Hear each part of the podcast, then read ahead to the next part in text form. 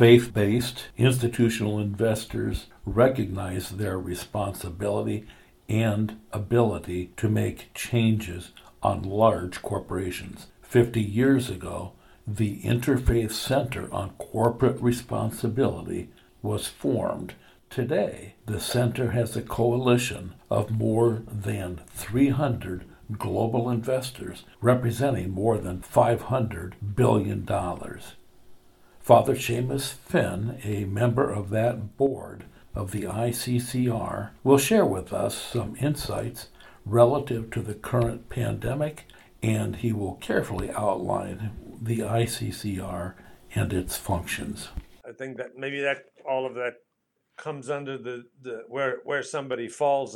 You know, you often find yourself, well, I can't saying I can't wait for it to get back to normal, and then you catch yourself, and then you begin to say, I wonder what normal will look like, and then I had a discussion yesterday with some people. Well, maybe there are some things in normal that I should just, you know, confine to the graveyard and and break open some new things. Mm-hmm. So I, I think that's that's true in just everyday living, but I think it's also true when it comes to commerce, when it comes to the economy, and it, when it comes to the larger issues.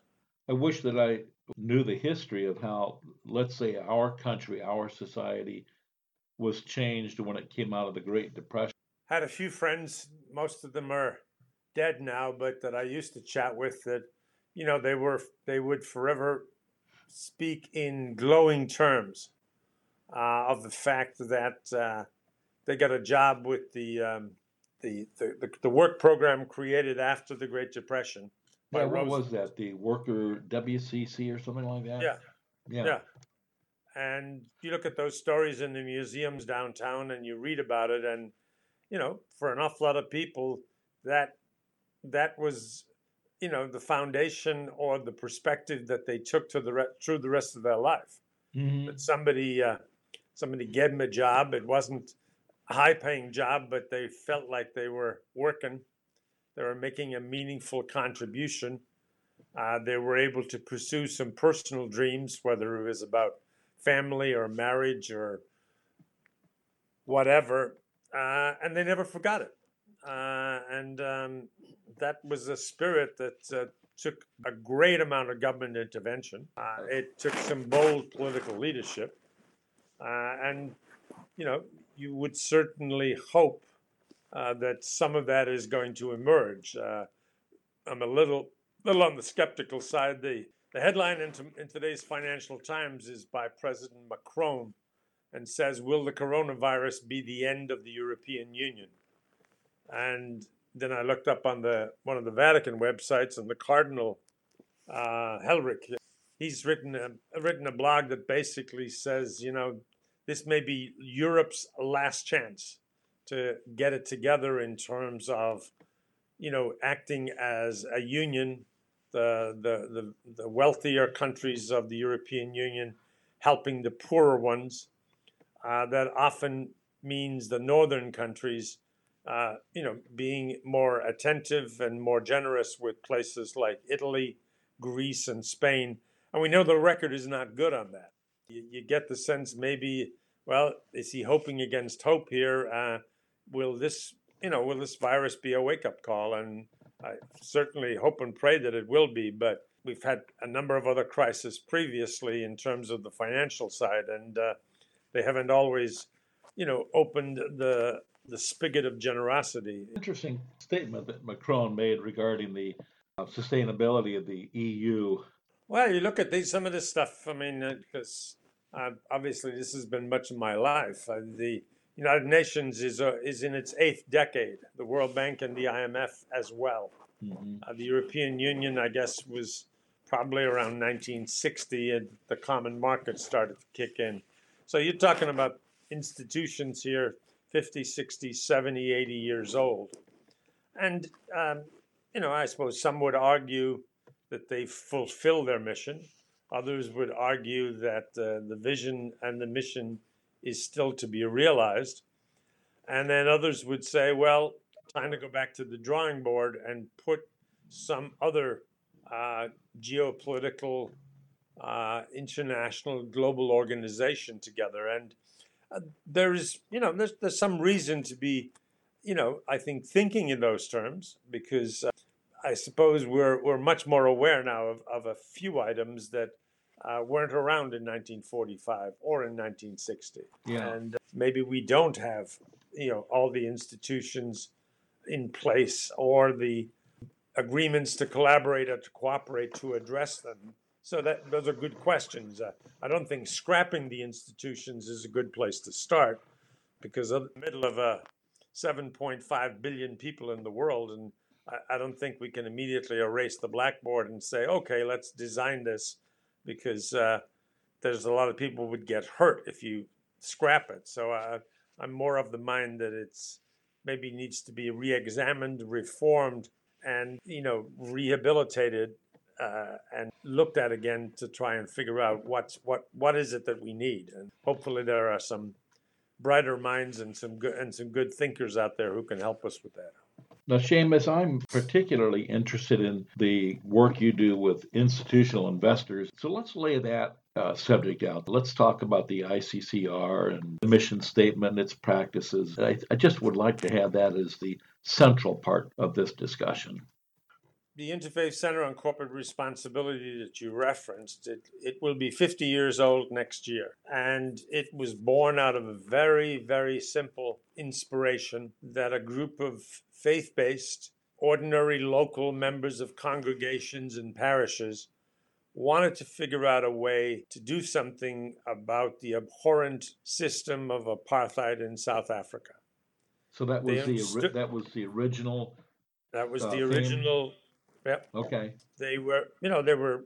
We all know the history of it, and we know the fact that it was, you know, basically a racist governing governing system mm-hmm. uh, that locked down the country and uh, basically built it on a whites only supremacy rule. They, you know, were well acquainted with the political levers that they had out there. Uh, go to the United Nations, go to their own government, put together groups of parliamentarians to speak against it, protest all of that. And their insight was well, what about what's the role of major corporations? in sustaining or supporting the government of South Africa? And that was their key question.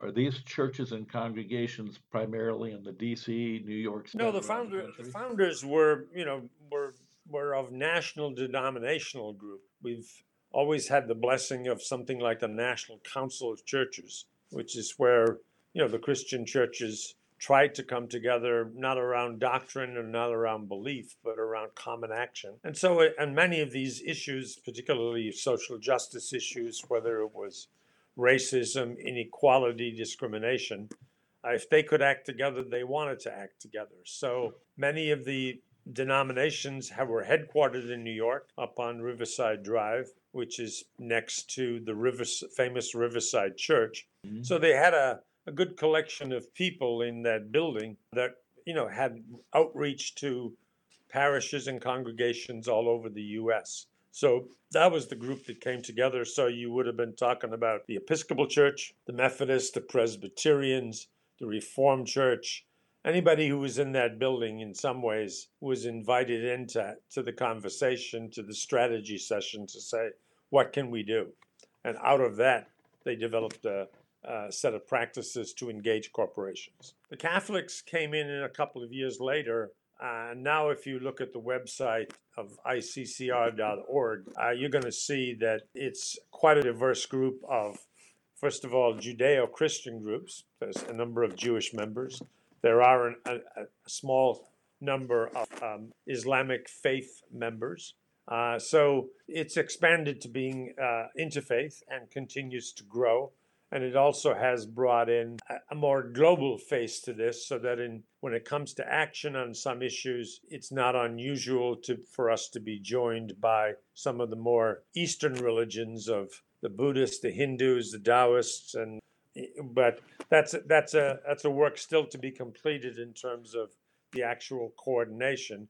But it, when it comes to action it's a little easier to agree on doing something rather than sorting out, you know, the, the differences in terms of beliefs and things like that. Actions, are they set up on an annual agenda? Or is it a continuing? Ever expanding set of issues. If we started with apartheid, it wasn't very long that folks got into the use of the chemical Agent Orange in Vietnam, uh, got into some of the abuses of the land by, by mountaintop open pit mining in West Virginia out into the Midwest and across the country. So today, I suspect there are probably 25 or 30 issues uh, around which faith based uh, investors and others coalesce. We do try to prioritize the issues because um, it's impossible to marshal the resources to work on all of them but doesn't mean every every investor is involved in every issue. We gather two or three times a year and set out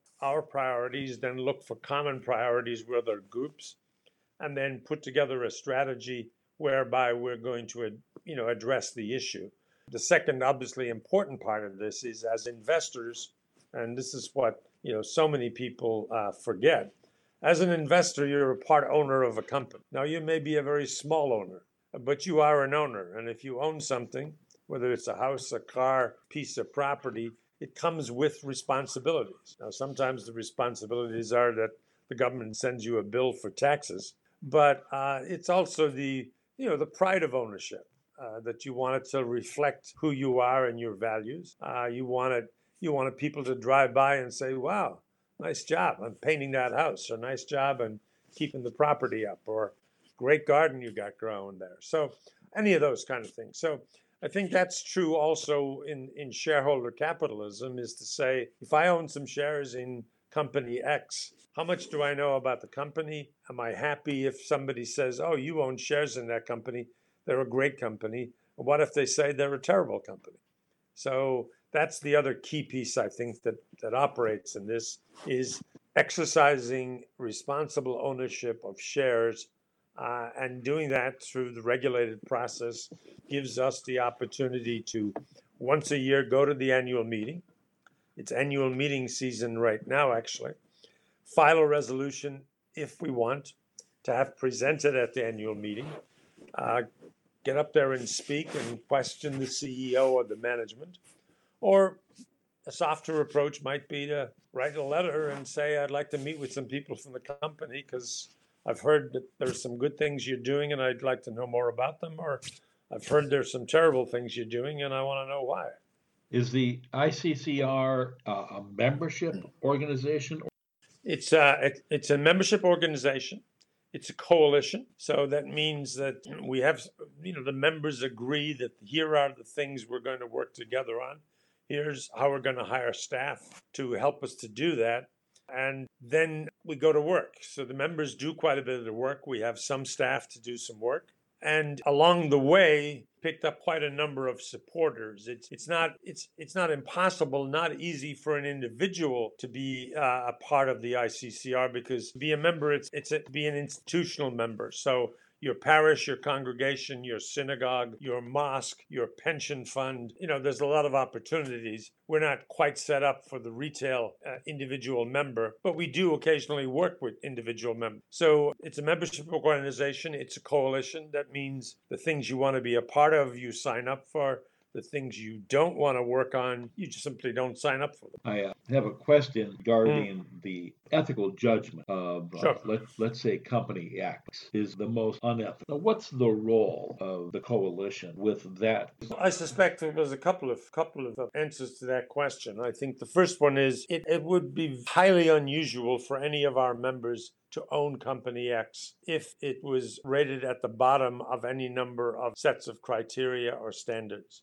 Uh, so that's where many of us start. We have a, a, set of criteria by which we simply say if the company is involved in this, we're not going to own it. If they're a tobacco company, if they produce nuclear weapons, Catholics, if they provide abortion services, if they um, promote cloning, uh, for other denominations if they're an alcohol company. So, so there's a whole set of companies. Not, it's not a, you know, it's probably seven, eight percent of the listed companies that are excluded from the get-go because simply the institution judges that their activities, their services, their products, are, they don't align well with core beliefs of the shareholder or of the faith tradition. So that that takes a whole bunch of companies out right there. So that's a, that's an opportunity. Now you may judge to say, well, they're not as they're not as bad as as you think, and I'd like to try and convince them to change some of their behaviors. Well, you may own the shares because simply that gives you access to the annual meeting, gives you opportunity to talk to the board of directors, talk to the CEO. That's another strategy,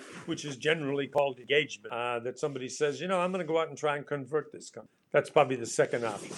And then on the other end of the spectrum, there are companies that are probably extraordinarily good. So you've no, got, exactly. That's true. Yeah, so you've got that company. Obviously, it's an investment that many in the coalition want to make. Um, but is your participation with that company such that they become an agent for good? Sure, absolutely. I mean, and there are there are some companies out there who got rating systems these days for pretty much everything. So you look at the end of the year reports and it says, you know, on a scale of one to 10, company X got a nine when it comes to respect for human rights. Or company Y got a 10 when it comes to respect for the environment. Obviously, we're going to be looking at those companies and saying, wow, like what they are doing, like the CEO, like the direction they're going in, like the way they treat their workers etc. You know, you may build a portfolio around that and say, I want to be a part of what they're doing. And now, that's generally in the business, it's called best in class investment. So you're picking out the leaders, and that's the horse you want to ride for the race. So that's happening more and more. And I think for a lot of us, uh, we've been in the trenches of this. It's not always uh, it's not always my favorite thing to get up and say, keep continually denouncing what a company is doing or telling them that we think they're in the wrong business or they're not doing something right.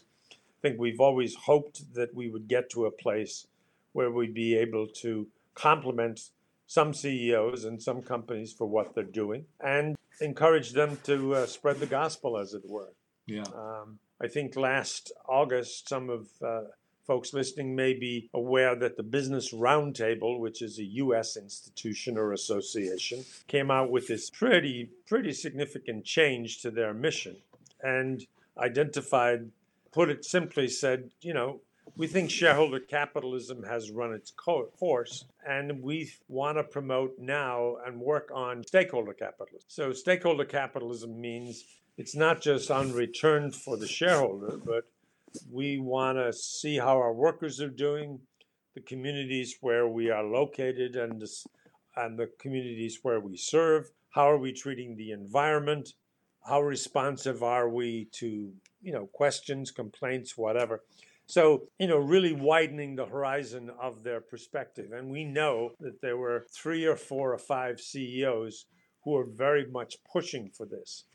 So um, we want to try and support them. And acknowledge their role in this. It occurs to me that a judgment about the, uh, let's say, quality or goodness of a corporation could, in fact, be quite wrong. Because I can envision a company having maybe some planning activities and goals that would be hidden from the investor, but would be important to the corporate. Well, we don't do it specifically at that greater detail. I think that's probably what you know. Anal- the the analysts are the one. The, if it's a financial analyst or a social analyst or reputational analyst, they're they're going to do that because they're going to focus on one company quite often because some of these companies are very big, and we do rely on their research, but we don't actively do that.